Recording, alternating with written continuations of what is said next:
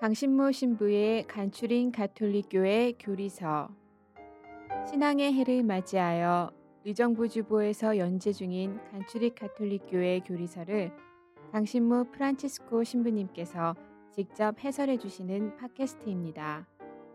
방대한 분량과 어려운 내용을 담고 있는 가톨릭교회 교리서를 간단하고 명료하게 설명해 주십니다. 또한 지면에서 다루지 못한 내용을 추가하여 더욱 깊고 풍부하게 이해를 도와주십니다.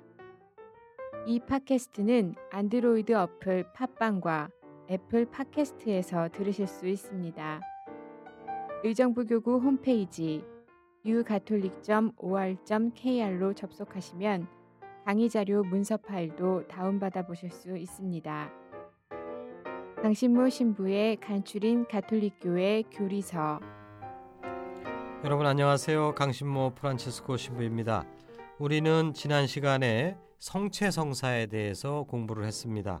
그리고 그 이전에 세례 성사, 견진 성사도 공부를 했죠. 그래서 이 세 가지 세례 성사, 견진 성사, 성체 성사 이 세 가지를 한데 묶어서 입문성사라고 말씀을 드렸어요. 그래서 정말 세례받고 견진받고 또 그걸 통해서 성체를 영하고 이거는 이제 어 그리스도인이 되었다 하는 것입니다. 신분이 바뀐 거고 우리의 삶이 완전히 바뀐 새로운 삶으로 들어가는 것입니다. 그런데 새로운 삶으로 우리가 들어갔음에도 불구하고 우리 안에는 어, 옛 악습이 계속 어, 우리의 발목을 잡아요. 이건 현실입니다. 어, 물론 우리는 세례성사를 받을 때 과거에 우리의 모든 죄를 용서받았습니다. 그러나 세례성사를 받은 후에도 우리는 자주 잘못을 행하고 죄를 지으며 살아가고 있어요. 어, 그리스도인답지 못한 옛생활, 마치도 이스라엘 백성이 하느님을 향한 여행을 시작을 해서 에집트를 탈출했음에도 불구하고 계속해서 조금만 어려움이 오니까 아, 나 에집트에서 먹던 고기가 먹고 싶다. 뭐 이런 식으로 자꾸만 옛 생활. 그게 지긋지긋해서 벗어난 생활인데도 불구하고 어느 시점에는 또 그 지긋지긋한 죄의 생활로 돌아가고 싶어 하는 그런 심리적인 우리의 그런 모습이 우리 안에 뿌리 깊이 있다는 것이죠. 그래서 우리는 세례성사로 일단 완전한 변화, 새로운 출발은 되었지만 그러나 조금씩 조금씩 또 새롭게 정화시켜 나가야 되는 필요성도 같이 가지고 있는 것입니다. 그러므로 교회는 고해성사라고 하는 이 성사를 통해서 우리가 죄를 용서받고 기쁨과 평화의 삶을 살아갈 수 있도록 도와주는 것입니다. 그리고 조금씩 조금씩 더 그리스도인답게 더 그리스도인답게 이제 살아갈 수 있도록 도와주는 것이죠.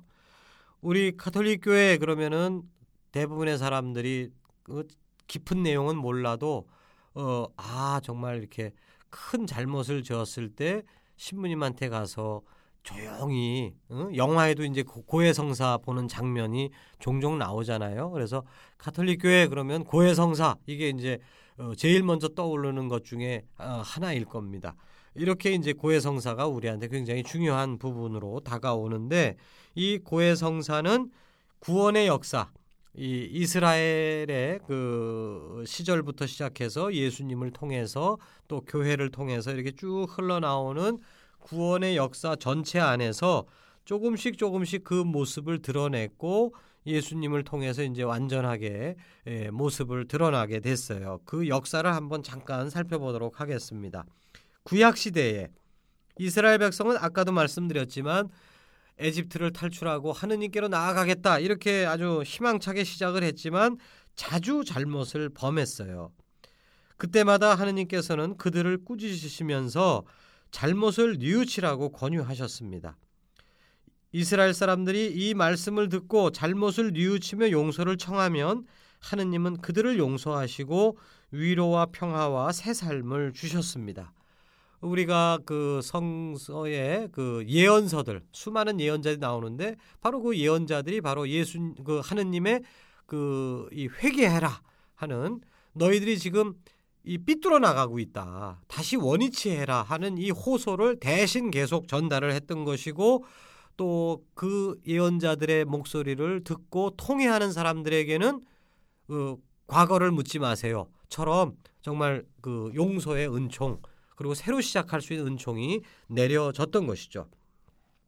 이러한 그 역사적인 체험들을 계속해 오다가 이제 예수님이 등장하심으로써 이제 이, 이 회개의 삶의 어, 또 다른 차원이 열렸습니다.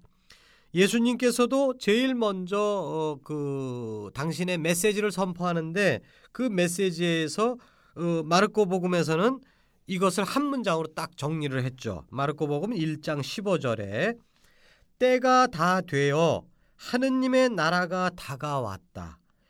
회개하고 이 복음을 믿어라. 이게 예수님의 가르침을 한 줄로 요약해서 쓰시오라는 시험 문제가 나온다면 이거 외워서 쓰시면 100점이에요. 바로 이, 이 호소 이것은 그 하느님 나라의 선포와 더불어 그 하느님 나라를 받아들이기 위해서 우리는 회개해야 된다라고 하는 것이 이 핵심 요소죠. 회개로 부르시는 예수님의 호소에 응답하는 이들에게는 예수님께서는 무한한 자비로서 용서를 베풀어 주셨습니다. 현 가늠하다 현장에서 잡혀온 여자 생각만 해도 끔찍한 상황이에요. 어, 그런데 과거를 묻지 않으셔요. 예수님께서는 너의 죄가 용서받았다. 또 자케오 몇십 년을 정말 그냥 그 아귀처럼 돈만 모으려고 음, 어, 나쁜 짓도 많이 했을 거예요. 그런 사람에게 나 오늘 너희 집에 가겠다. 이러면서 그 용서를 그 무조건적인 용서를 베풀어 주시는 것입니다. 이제 이 예수님께서 행하시는 이 무조건적인 용서, 어, 물론 어, 100% 무조건은 아니에요. 새로운 삶으로 나아가고 싶게 싶습니다라고 하는 그 열이 그거는 있어야 돼요. 그것만 있다면 과거에 네가 지은 죄가 진홍빛처럼 붓더라도 그거는 문제가 안 된다. 너 지금 이 순간에 정말 새로운 삶으로 다시 가고 싶은 열의가 있느냐 없느냐 그거는 물어보셔요. 그게 있다고 한다면 죄의 경중을 묻지 않으시고 너 오늘 나와 함께 새로 시작하자. 이게 예수님께서 주신 메시지거든요. 이거 웬만한 사람은 어, 할 수 없는 일입니다. 우리는 자꾸만 저 사람의 과거를 캐묻게 되거든요. 그런 이런 예수님의 전적인 용서 이것은 이제 교회로 계승되는 것입니다. 예수님께서는 당신이 행하신 회개하여라라고 하는 이 가르침과 또 회개하는 사람에게는 무조건 용서해 주겠다라고 하는 죄를 용서할 권한을 사도 베드로에게 마테오복음 16장 19절에 네가 땅에서 묶으면 하늘에도 묶일 것이고 하늘에서 저 땅에서 그 풀면 하늘에서도 풀릴 것이다. 베드로 사도한테 이제 개인적으로 말씀하신 건데 베드로 사도에게 이 권한을 주시는 거예요. 또한 모든 사도들에게도 이 권한을 나중에 주십니다. 어, 마테오복음 18장 18절을 참조하시고요. 그리고 마침내 부활하신 예수님께서는 그 아주 명백한 모습으로 사제권을 제자들에게 그 선포하셨어요. 요한복음 20장 23절. 모든 성사가 그러하듯이 고해 성사도 예수 그리스도께서 하시는 일입니다. 사제가 봉헌하는 성체 성사 안에 예수님께서 현존하시듯이 그 예수님의 용서 역시 사제들을 통해서 베풀어지는 거예요.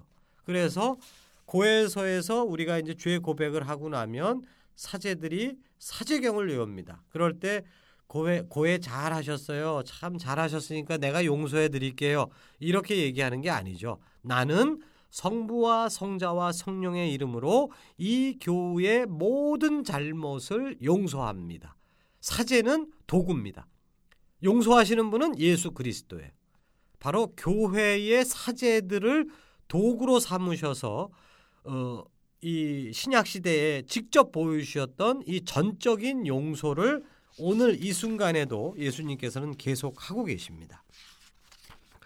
이렇게 고해성사가 이제 긴 이 구원의 역사 안에서 조금씩 조금씩 모습을 드러내서 이제 현대 교회까지 이르렀고 이것이 우리가 고해성사라고 하는 이러한 그 눈에 보이는 형식을 통해서 우리에게 주어지고 있구나. 이것을 이제 설명을 드리는 것이고 이제 두 번째는 이 고해성사의 내용 안에서 우리가 주목해야 되는 부분이 뭔가 중요시 여겨야 되는 것이 뭔가 하는 것을 두 가지만 말씀을 드리겠습니다. 그 통회의 중요성에 대해서 먼저 말씀을 드리겠어요. 전통적으로 우리는 고해 성사는 다섯 가지 요소를 갖추어야 된다. 이렇게 교리를 가르칩니다. 자기 죄가 뭔지 깨닫는 성찰, 그리고 내가 이런 잘못을 했구나 하면서 아파하는 통회, 그리고 앞으로 다시는 이 죄를 반복하지 않겠다라고 결심하는 어, 정계, 옛날 표현이죠.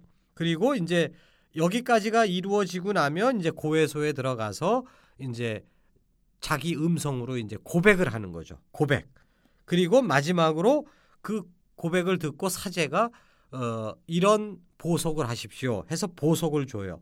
성찰, 통해, 정계, 고백, 보석 이 다섯 가지가 고해 성사를 이루는 요소인데 이 가운데에 가장 중요한 요소가 뭘까? 그것은 통해입니다. 교리서 1451항을 인용하겠어요. 참여하는 사람의 가장 중요한 행위는 통회이다. 통회는 지은 죄에 대한 마음의 고통이며 다시는 죄를 짓지 않겠다는 결심으로 그 죄를 미워하는 것이다. 교리서에서는 이 정계까지 이 통회에다 지금 포함시켜서 설명을 하고 있습니다. 아무튼 내가 지은 죄를 아파하는 것 그리고 뉘우치는 것 이것이 고해성사의 핵심 요소라는 것이죠. 오늘날 고해성사가 기쁨과 은총의 원천이 되지 못하고 신자들이 고해성사 부담스러워서 성당 못 나겠다는 사람들이 많아요. 그 그러니까 기쁨의 원천이 되지 못하고 어 고해성사 어떻게 해야지 이렇게 해서 막 우리를 힘들게 하고 주눅들게 하는 거 이게 현실입니다. 왜 이런 일이 벌어지고 있느냐? 고해성사는 원래 해방이요, 기쁨이요, 은총이에요. 근데 이거를 우리가 맞닥뜨릴 때 부담으로 받아들이고 있는데 왜 이러한 일이 벌어지고 있는가? 그거는 우리가 고해성사의 핵심 요소인 통해에 대해서 제대로 이해하지 못하기 때문입니다. 현대인들은 고해성사를 심리 상담 정도로 생각하는 경향이 강해요. 자신의 어려움을 하소연하고 그 원인을 찾아내는 자리로 생각하는 것입니다. 그 과정에서 우리는 다른 사람이나 외부 상황에서 핑계를 찾곤 합니다. 제가 이런 죄를 졌는데요. 근데요, 그게 아무개 때문에 뭐 이러면서 자기 죄를 아파하고 뉘우치기보다는 내가 이러한 못마땅한 그 행실을 저지른 거에 대한 핑계거리를 찾는 자리가 돼버리니까 그 자신의 죄를 진심으로 아파하는 마음이 부족하니까 이렇게 되면은 고해성사는 은총의 통로가 되지 못하고 자기 변명의 자리가 됩니다. 제가 한 번은 그 본당 신부 시절에 어, 새벽 미사가 끝났는데 어떤 남자분이 저한테 다가오시더니 고해 성사를 청하는 거예요. 근데 에, 우리 본당 신자들은 제가 몇 년에 걸쳐서 이제 저하고 이제 호흡이 맞게 된 거죠. 그러니까 저는 그 미사 끝나고는 고해 성사를 안 드립니다. 고해 저, 어, 미사 전에 드리고 고해 저 미사 끝나고 나서는 빨리 나가고 이제 가시는 신자분들 인사하고 뭐 어, 그 시간에 이제 또 신자들은 뭐 이런 게 필요하다고 또 저한테 얘기도 하고 이제 사목적으로 굉장히 중요하기 때문에 어, 미사 끝나고는 제가 고해서에 안 들어가는 걸 원칙으로 했고 신자들도 이제 저랑 이제 몇 년을 살다 보니까 거기에 이제 익숙해져 있는 거예요. 근데 이분은 뜬금없이 와갖고 고해성사를 달라고 그러니까 어, 냉담자 같은 느낌이 확 드는 거예요. 그래갖고 거절을 할까 이제 생각이 탁 들었어요. 근데 색, 얼굴을 뚝 보니까 좀 진지해. 그래갖고 게다가 이제 남자분이니까 그 내가 뭐 남녀 차별을 하는 건 아니지만 성당에서 남자가 좀 귀하잖아요. 그러니까 이제 하나라도 잡아야지. 그래갖고 에 들어오세요. 그리고 이제 반은 좀 내키지 않았고 반은 그냥 에이 그래 받아주자 그래갖고 이제 했는데 와 이 양반이 고해를 시작을 하는데요. 난 너무 은혜스러웠어요. 뭔가 이분이 술을 먹거나 뭘 어떻게 하고 아마 좀큰 창피스러운 짓을 저지른 것 같아요. 그런데 보통은 그런 경우에는 자기가 창피해 갖고 아, 정말 난, 난 이런 술 먹고 이렇게 실수를 했습니다. 아우 창피해 죽겠습니다. 보통 요런 마음으로 고해성사를 하는데 이분은 그때 내 창피한 걸 얘기하지 않고 저 때문에 아내가 너무 상심하게 한 게 가슴이 아픕니다.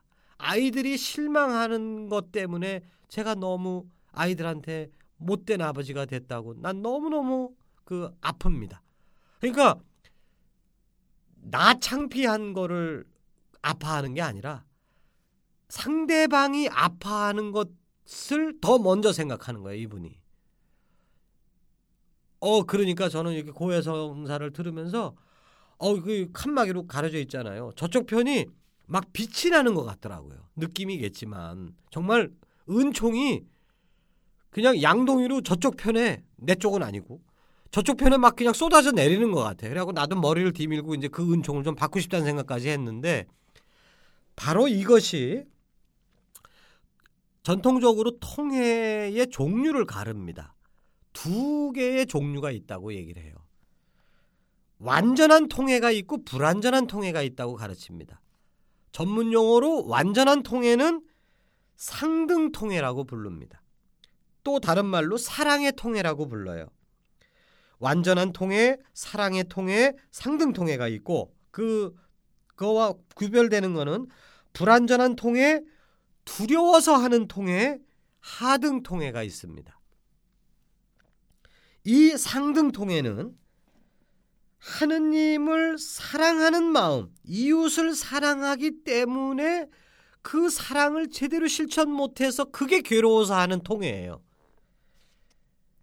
반면에 하, 이 하등 통해는 아까도 말씀드렸지만 자기중심적 통해입니다. 아우 창피해. 내가 창피해 죽겠어. 자기중심적으로 통해를 하는 거예요. 혹은 아우 내가 이런 죄를 졌기 때문에 벌을 받을 것 같아 하는 두려움.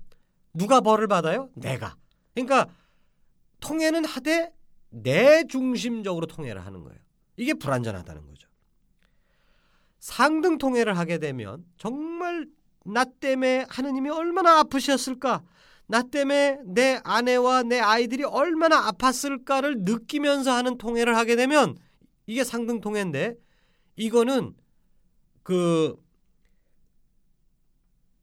정말 그 어떤 경우에는 고해성사를 안 봐도 그 자체로 죄가 용서받는다고 가르치는 겁니다. 물론 고해성사를 봐야 되겠죠. 그러나 이제 뭐 옛날 그 박해 시대나 이럴 때 신부님 만나기가 어렵잖아요. 또 오늘날 교회 안에서도 사제를 만나는 게 쉽지가 않아요. 신자 수가 많으니까 이런 경우에 정말 이 상등 통해가 자기 안에 이루어지면 당장 고해성사를 못 봐도 그 즉시에서 죄가 용서받는다. 어, 이겁니다. 이만큼 이 제대로 된 통해가 중요하다는 얘기죠. 물론 불완전한 통해도 하느님의 선물이며 성령께서 일으켜 주시는 것이에요. 그렇기 때문에 불완전한 통해만 해도 죄는 용서받습니다. 단 불완전한 통해는 고해성사를 꼭 봐야 통해가 되는 거예요. 그렇지만 이, 이 불완전한 통해는 그 자체로서는 대죄를 용서받지 못하고 고해성사를 봐야만 이게 완성이 된다. 그런 차이가 있다는 것이죠. 그러니까 우리가 고해성사를 준비할 때 정말 내가 지금 제대로 통해를 하고 있느냐, 아파하고 있느냐, 그거를 한번 점검해 봐야 되고 아픈데 뭐 때문에 아프냐? 내가 창피해서 내가 불이익을 당할까봐 아니면 하느님과 이웃의 마음이 아팠기 때문에 내가 덩달아서 아픈 거냐 이거를 점검을 해보고 아 내가 정말 상등통해에 이르지 못했구나 이걸 자꾸만 깨닫기 시작하면 우리가 서서히 상등통해 하는 쪽으로 갑니다. 그러면은 정말 고해성사가 은혜라고 은혜다라고 하는 게 그냥 느껴질 수 있어요. 자, 이제 그 고해성사의 두 번째 중요한 요소는 보속입니다. 고해성사를 통해서 모든 죄가 용서받을 수 있나요, 없나요? 있죠. 고해성사를 받으면 어, 극단적으로는 정말 살인죄도 용서받을 수 있어요. 그렇다면 고해성사만 보면 모든 것이 다 해결된 것인가? 불완전한 통해를 했어요. 자기 이기적인 마음에서 통해를 그나마 했어. 그리고 고해성사 봤어. 그러면 문제 다 해결된 거냐? 그건 아닙니다. 1459항 교리서 볼게요. 용서는 죄를 없애주지만 죄의 결과로 생긴 모든 폐해를 고쳐주지는 못한다. 죄에서 벗어난 사람은 완전한 영적 건강을 회복해야 한다. 그러므로 그 죄를 갚기 위해서는 무엇인가 더 실행하여야 한다. 적절한 방법으로 죄를 보상하거나 속죄하여야 할 것이다. 이러한 갚음을 보속이라고 부른다. 죄는 용서받았지만 쉬운 말로 얘기하면 죄는 용서받았지만 벌은 남습니다.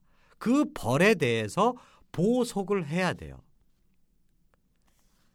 그리고 죄는 용서받았지만 앞으로 그 과거에 이 죄를 왜 졌느냐? 나의 심리적인 요소, 나의 그 사고 방식, 그 습관 이런 게 다 결합해서 내가 어떤 죄를 진 거거든요.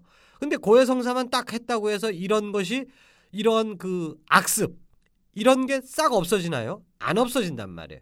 그렇기 때문에 고해성사를 통해서 죄는 용서받았지만 아 내가 이러이러한 이유 때문에 그런 악습들 때문에 내가 이런 죄를 진 거구나. 이 악습을 앞으로 요렇게 요렇게 고쳐 나가야지. 그러기 위해서는 내가 이런 희생 봉사를 해야지. 요런 게 추가가 돼야 내가 바뀌죠. 그래서 그 다음 죄를 어, 똑같이 반복을 안 하죠. 하더라도 좀 적게 하고 뭐 이렇게 좀 우리가 변화돼야 될 거 아닙니까? 그러니까 보석 행위가 갖춰져야만 우리가 발전이 돼요.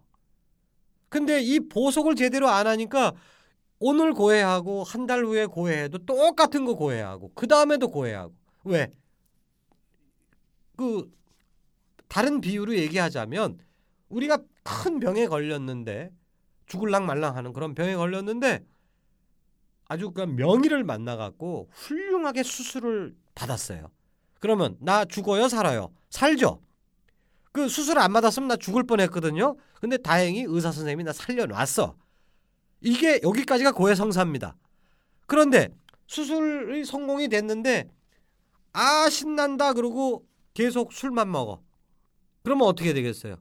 이, 이 병이 술 먹어서 생긴 병이라고 했을 때 그래갖고 죽을락 했는데 수술을 잘해갖고 살게 됐는데 또 계속 술 먹어. 그러면 어떻게 돼요?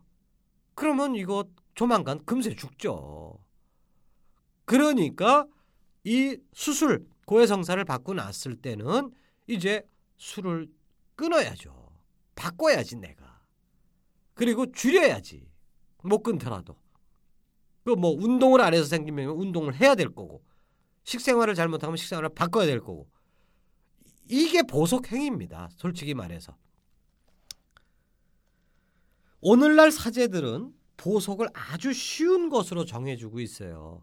그 정말 큰 잘못을 했는데 어 심지어는 이제 주님의 기도 한번 바치십시오. 뭐 이런 보석을 줍니다. 에, 어려운 보석을 주면 그거를 실행하지 못함으로써 또 다른 죄를 지을까봐 이렇게 쉬운 보석을 주는 것이에요.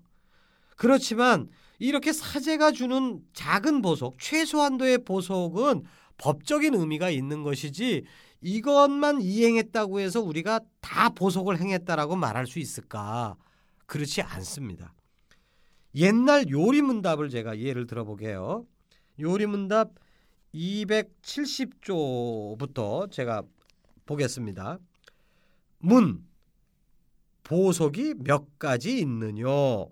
답 보석이 두 가지 있으니 천주 정하신 것과 신부 벌하시는 것이다. 하느님이 주시는 보석이 있고 사제가 주는 보석이 있다 이렇게 딱 구별을 합니다. 문 천주 정하신 보석은 무엇이뇨? 답 천주 정하신 보석은 내 탓으로 남에게 끼쳐준 모든 손해를 기워 갚음이니 고해하기 전에 함이 타당하니라. 그러니까 술 먹고 실수를 했어요. 아까 그 남자분처럼 그랬는데 이 고해성사 들어오기 전에 부인 앞에 무릎 꿇고 삭삭 빌고 해야 됩니다. 이게 보석 행위를 먼저 하는 거예요. 또 자녀들에게 무릎 꿇고 빌어요. 어? 내가 정말 잘못했다. 왜? 그 사람들이 지금 마음에 상처를 입었어요. 나 때문에. 그거를 기워 갚아줘야 된다는 얘기죠. 보석 행위를 해야 된다는 얘기죠. 이게 하느님이 정하신 보석입니다. 이거를 고해성사 전에 이미 하고 들어와라. 이렇게 가르치는 겁니다. 그 다음에 문. 신부벌하는 보석은 무엇이뇨? 답. 신부벌하는 보석은 경문이나 기도문 혹은 다른 선행이나 고행을 명하는 건데 이거는 고해 후에 할 것이다. 이렇게 얘기를 해 놓습니다. 자, 그다음 마지막 이 얘기를 하려고 이제 하는 건데 마지막 문제. 문 신부 벌하는 보석만 함이 넉넉하뇨? 답. 넉넉치 못하니 스스로 다른 보석을 하거나 대사를 얻음으로 그 부족함을 채울지니라. 이렇게 가르치고 있습니다. 사제들이 주는 보석, 기도문 한번 하세요. 묵주기도 한 단 하세요. 뭐 선행 한번 하세요. 이거는 그 보석의 절반 이하라고 생각을 하시면 돼요. 그러니까 아까 술 먹고 실수한 신자처럼 고에서 들어오기 전에 하느님 정하신 보석을 먼저 하려고 노력하고 사제 고해한 다음에 사제가 준 보석 거행하고 그리고도 미진한 게 있다고 생각할 때 더 보석을 해야 된다는 것이죠. 어찌 본다면 우리 신앙생활이란 보석 생활이라고 볼 수도 있어요. 죽을 때까지 우리는 보석해야 되는 것입니다. 죽을 때까지 우린 죄 짓는 생활을 할 거고 그러기에 우린 죽을 때까지 보석하는 생활을 하는 거 어, 이런 정신을 가지고 우리가 산다면 어, 정말 그 죄도 덜 질 거고 죄를 짓더라도 고해성사를 뜻깊게 보고 뜻깊게 실천하고 이렇게 할 수 있습니다. 앞서서 고해성사가 기쁨과 은총의 원천이 되기 위해서는 진실된 통해가 필요하다고 이야기했습니다.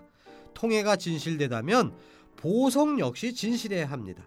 사제들이 정해주는 보석을 채우는 것에서 한 걸음 더 나아가 자신이 끼친 손해를 갚고 자선을 행하고 이웃에게 용서를 베풀어야 하겠습니다.